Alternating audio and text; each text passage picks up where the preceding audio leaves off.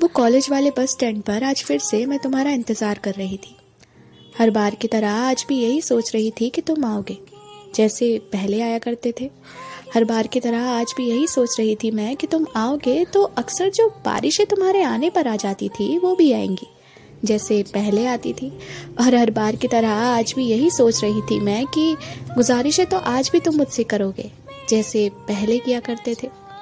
तुम्हारे बारे में सोचते सोचते कब सुबह के 11 बजे से शाम के 5 बजे पता ही नहीं चला। मैं बस रोड पर टकटकी लगाए तुम्हारा इंतज़ार कर रही थी हर बार की तरह।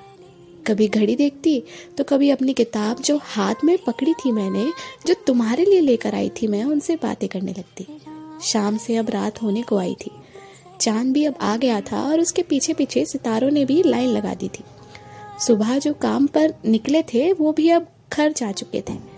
उस दिन सब आए, मगर गम इस बात का हुआ कि तुम नहीं आए। जैसे वो पाँच साल के बाद कभी नहीं आए थे।